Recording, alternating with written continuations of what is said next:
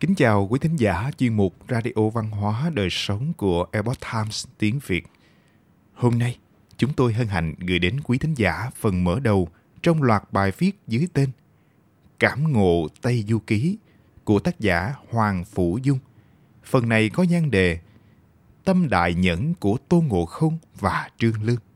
Bài do Sương Sương biên dịch theo bản gốc lấy từ Epoch Times Hoa ngữ. Mời quý vị cùng lắng nghe. Trong truyện Tây Du Ký nói rằng Ngộ Không vì đại náo thiên cung phạm phải đại tội khinh nhờn thiên thượng đã bị Phật tổ Như Lai đè xuống dưới chân núi Ngũ Hành Sơn. Núi này là năm ngọn núi kim, mộc, thủy, hỏa, thổ liên kết lại là từ năm ngón tay của Phật tổ Như Lai biến hóa thành. Vì muốn đánh tan cuồng vọng của Ngộ Không, Như Lai chỉ cho phép Ngộ Không khác thì uống nước đồng, đói thì ăn viên sắt. Trải qua 500 năm, đông qua hà đến, Ngộ Không đã thấy hết được tan thương phù hoa ở chốn nhân gian, cho nên đã phát tâm sám hối về những cuồng vọng của mình. Nếu như còn có cơ hội, sẽ quyết ý trừ tà, lập chí tu hành. Trong hồi thứ bảy của Tây Du Ký có câu thơ rằng Ác quán mãn, doanh thân thù khốn, thiện căn bất tuyệt, khí hoàng thăng. Tạm dịch, thói ác đầy mình thân chịu khốn, thiện căn chưa mất còn cơ duyên. Ngộ không đã từng đại náo thiên cung, tội ác chồng chất, trở thành yêu hầu mà chúng thần đều biết. Nhưng thiện căn của ngộ không không bị tuyệt mất là vì sao? Ở hồi thứ 8 Tây Du Ký, quan âm Bồ Tát phụng chỉ Phật Như Lai đến Đông Thổ tìm người thỉnh kinh.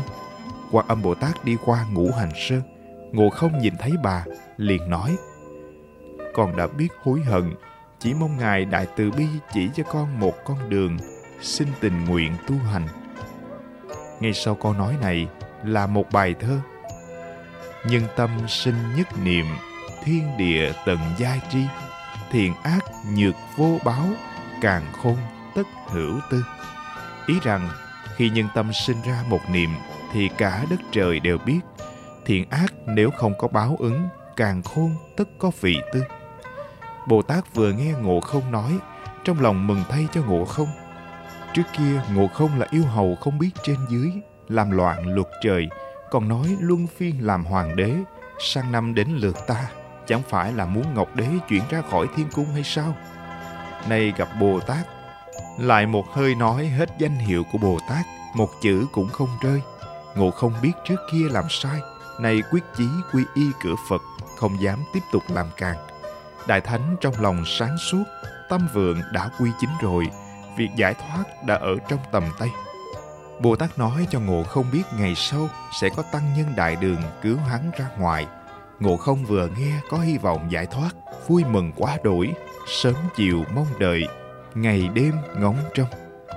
Mãi đến khi đường tăng khởi hành, đi đến ngũ hành sơn, Ngộ không mừng rỡ vẫy tay gọi lớn.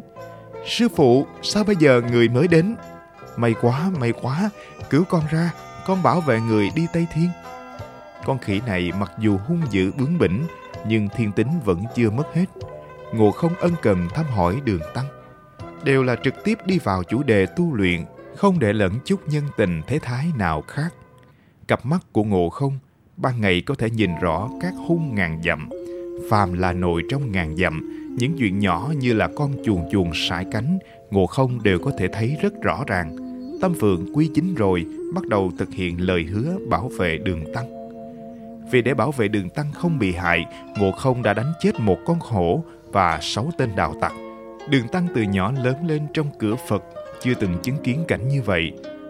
Cho nên ông sợ đến mức ngã từ trên lưng ngựa xuống. Ngộ Không đã giết sáu tên cướp, đã khiến một người hiếu sinh như đường tăng tức giận. Ông trên đường luôn bị nói Ngộ Không không đúng. Con khỉ này cả đời không đắc được nhân khí, càng không chịu được câu nói của đường tăng. Không đến được Tây Thiên, không làm được hòa thượng. Quá ác quá ác. Ngộ không là thật lòng muốn tu luyện lại bị người trần mắt thịt đường tăng quả quyết nói không làm được hòa thượng không đến được tây thiên. Cho nên trong lòng chán nản không nén được cơn giận trong lòng ngộ không bèn mặc kệ đường tăng và tự ý bỏ đi. Con khỉ này hơn 500 năm không trở lại hoa quả sơn nay mới được giải thoát từ ngũ hành sơn Theo lý thì có lẽ nó sẽ nhào một cái để về thăm nhà. Thế nhưng đi được nửa đường, Ngộ không liền đi đến Đông Hải Long Cung, tìm Long Vương kể khổ. Long Vương nghe nói Ngộ không cải tà quy chính, lập chí tu hành, thì mừng thay cho nó, nhiệt tình đem trà nước đón tiếp. Đúng lúc này, Ngộ không vừa ngẩng đầu, nhìn thấy một bức họa ba lần nhặt giày trên cầu Di, nhưng không hiểu ý nghĩa của bức tranh. Long Vương liền giải thích tỉ mỉ cho Ngộ không. Thì ra, đời Hán có vị cao nhân Hoàng Thạch Công trông thấy Trương Lương tư chất rất tốt, bèn có ý thu làm đồ đệ. Thế là Hoàng Thạch Công cố ý khảo nghiệm Trương Lương, cố ý ném giày xuống dưới cầu, rồi bảo Trương Lương đi nhặt. Sau khi Trương Lương nhặt được giày lên, Hoàng Thạch Công lại sai Trương Lương xỏ giày vào chân cho mình. Cứ như vậy, Hoàng Thạch Công liên tiếp thử Trương Lương ba lần. Nhìn thấy mỗi lần Trương Lương đều rất cung kính, không có chút kiêu căng sơ sót nào. Thế là Hoàng Thạch Công bàn truyền binh pháp cho Trương Lương. Trương Lương thuộc lòng binh pháp, hiệp trợ Lưu Bang, bày mưu nhị kế. Phàm là mưu kế mà ông đưa ra đều có thể quyết thắng ngoài ngàn dặm. Sau khi phò hán thành công, Trương Lương từ chức quay về núi ở ẩn, cuối cùng đắc đạo thành tiên. Long Vương khuyên ngộ không, Đại Thánh, nếu Ngài không bảo vệ đường tăng, không gắng hết sức, không nghe lời giáo hối, cuối cùng cũng chỉ là yêu tiên, đừng mơ đắc thành chính quả. Ngộ không nghe Long Vương nói vậy, im lặng một hồi lâu. Sau đó, Ngộ không lập tức đứng dậy, bay ra khỏi Long Cung để đi bảo hộ đường tăng. Từ câu chuyện Trương Lương, Ngộ không đã minh bạch được thái độ mà một người tu đạo nên có. Từ câu chuyện ba lần nhặt giày trên cầu Di, Trương Lương có thể nhẫn được sự việc khó nhẫn đã gợi mở cho Ngộ không, cũng như đặt định cơ sở cho thành tựu sau này của Ngộ không. Câu chuyện ba lần nhặt giày trên cầu Di trong Tây Du Ký đã phát triển từ ghi chép sự ký Lưu Hầu Thế Gia. Lưu Hầu chính là tước hiệu Trương Lương được phong sau khi phò tá Hán Vương thành công. Trong chính sử ghi chép, Trương Lương vốn là quý tộc nước Hán, cha và ông của ông là phương công trọng thần nước Hán, bản thân ông là con trai tể tướng, mà ngày nay người ta thường gọi là Phú Nhị Đại. Tần Thủy Hoàng thống nhất sáu nước, trong đó bao gồm cả nước Hàn.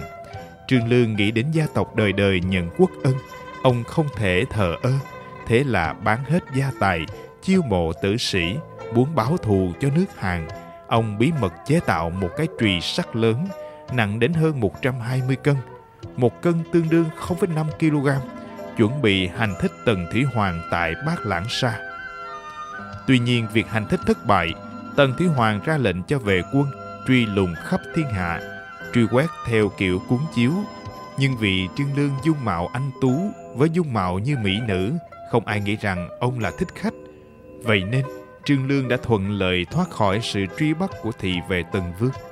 Người bình thường vừa làm xong việc đại sự kinh thiên động địa này, đặc biệt là việc hành thích ám sát Thủy Hoàng, thông thường sẽ lo sợ. Cả cỏ cây cũng nghi là binh lính. Thế nhưng Trương Lương không vậy, ông ung dung đi dạo trên cầu ở Hạ Bì, nhàn nhã nhìn ngắm cảnh vật. Có thể thấy được con người này quả thật rất điềm tĩnh tự tại, dũng khí tràn trề. Vào đúng tình huống này, Trương Lương đã gặp Hoàng Thạch Công. Theo ghi chép trong sử ký, Hoàng Thạch Công cố ý ném giày xuống dưới cầu, rồi gọi Trương Lương xuống cầu nhặt lên. Trương Lương vốn chẳng phải nghèo túng, dù sao cũng là quý tộc. Hơn nữa tuổi trẻ mạnh mẽ, nhiệt huyết bừng bừng, cho nên có lẽ rất muốn đánh cho ông lão một trận để giải mối hận trong lòng. Nhưng Trương Lương lại nghĩ lại, ông lão này tuổi đã cao, thật sự không đành lòng ra tay, bèn cố nén lửa giận trong lòng rồi xuống cầu nhặt giày. Sau khi mang giày lên, ông lão lại ra lệnh cho ông, Ngươi xỏ giày vào cho ta. Thế là Trương Lương lại cố nén giận, quỳ gối xuống cung kính xỏ giày vào cho ông lão. Tiểu tử này có thể dạy. Chính là nói, tiểu tử này đức hạnh không tệ, có thể truyền binh pháp thái công. Trương Lương được Hoàng Thạch Công dạy bảo, sau này bày mưu tính kế, phò giúp Lưu Bang gây dựng đế quốc Đại Hán. Đại nhẫn của Trương Lương đã trợ giúp Lưu Bang thành tựu đế nghiệp. Đại nhẫn của Ngộ Không không chỉ bảo hộ đường tăng thỉnh kinh thành công, mà bản thân Ngộ Không cũng thành tựu được quả vị đấu chiến thắng Phật. Trương Lương và Ngộ Không vốn không gặp nhau, ở hai thế giới thật hư khác nhau, nhưng bởi vì có thể nhẫn nhịn những việc khó nhẫn, khiến cho họ đã có thể vượt qua thời không mà kết nên mối kỳ duyên này. Quý thính giả thân mến, chuyên mục Radio Văn hóa Đời Sống của Epoch Times tiếng Việt đến đây là hết. Để đọc các bài viết khác của chúng tôi, quý vị có thể truy cập vào trang web epochtimesviet.com. Cảm ơn quý vị đã lắng nghe, quan tâm và đăng ký kênh. Chào tạm biệt và hẹn gặp lại quý vị trong chương trình lần sau. Kính chúc mọi điều bình an và tốt lành đến quý vị cùng người thân.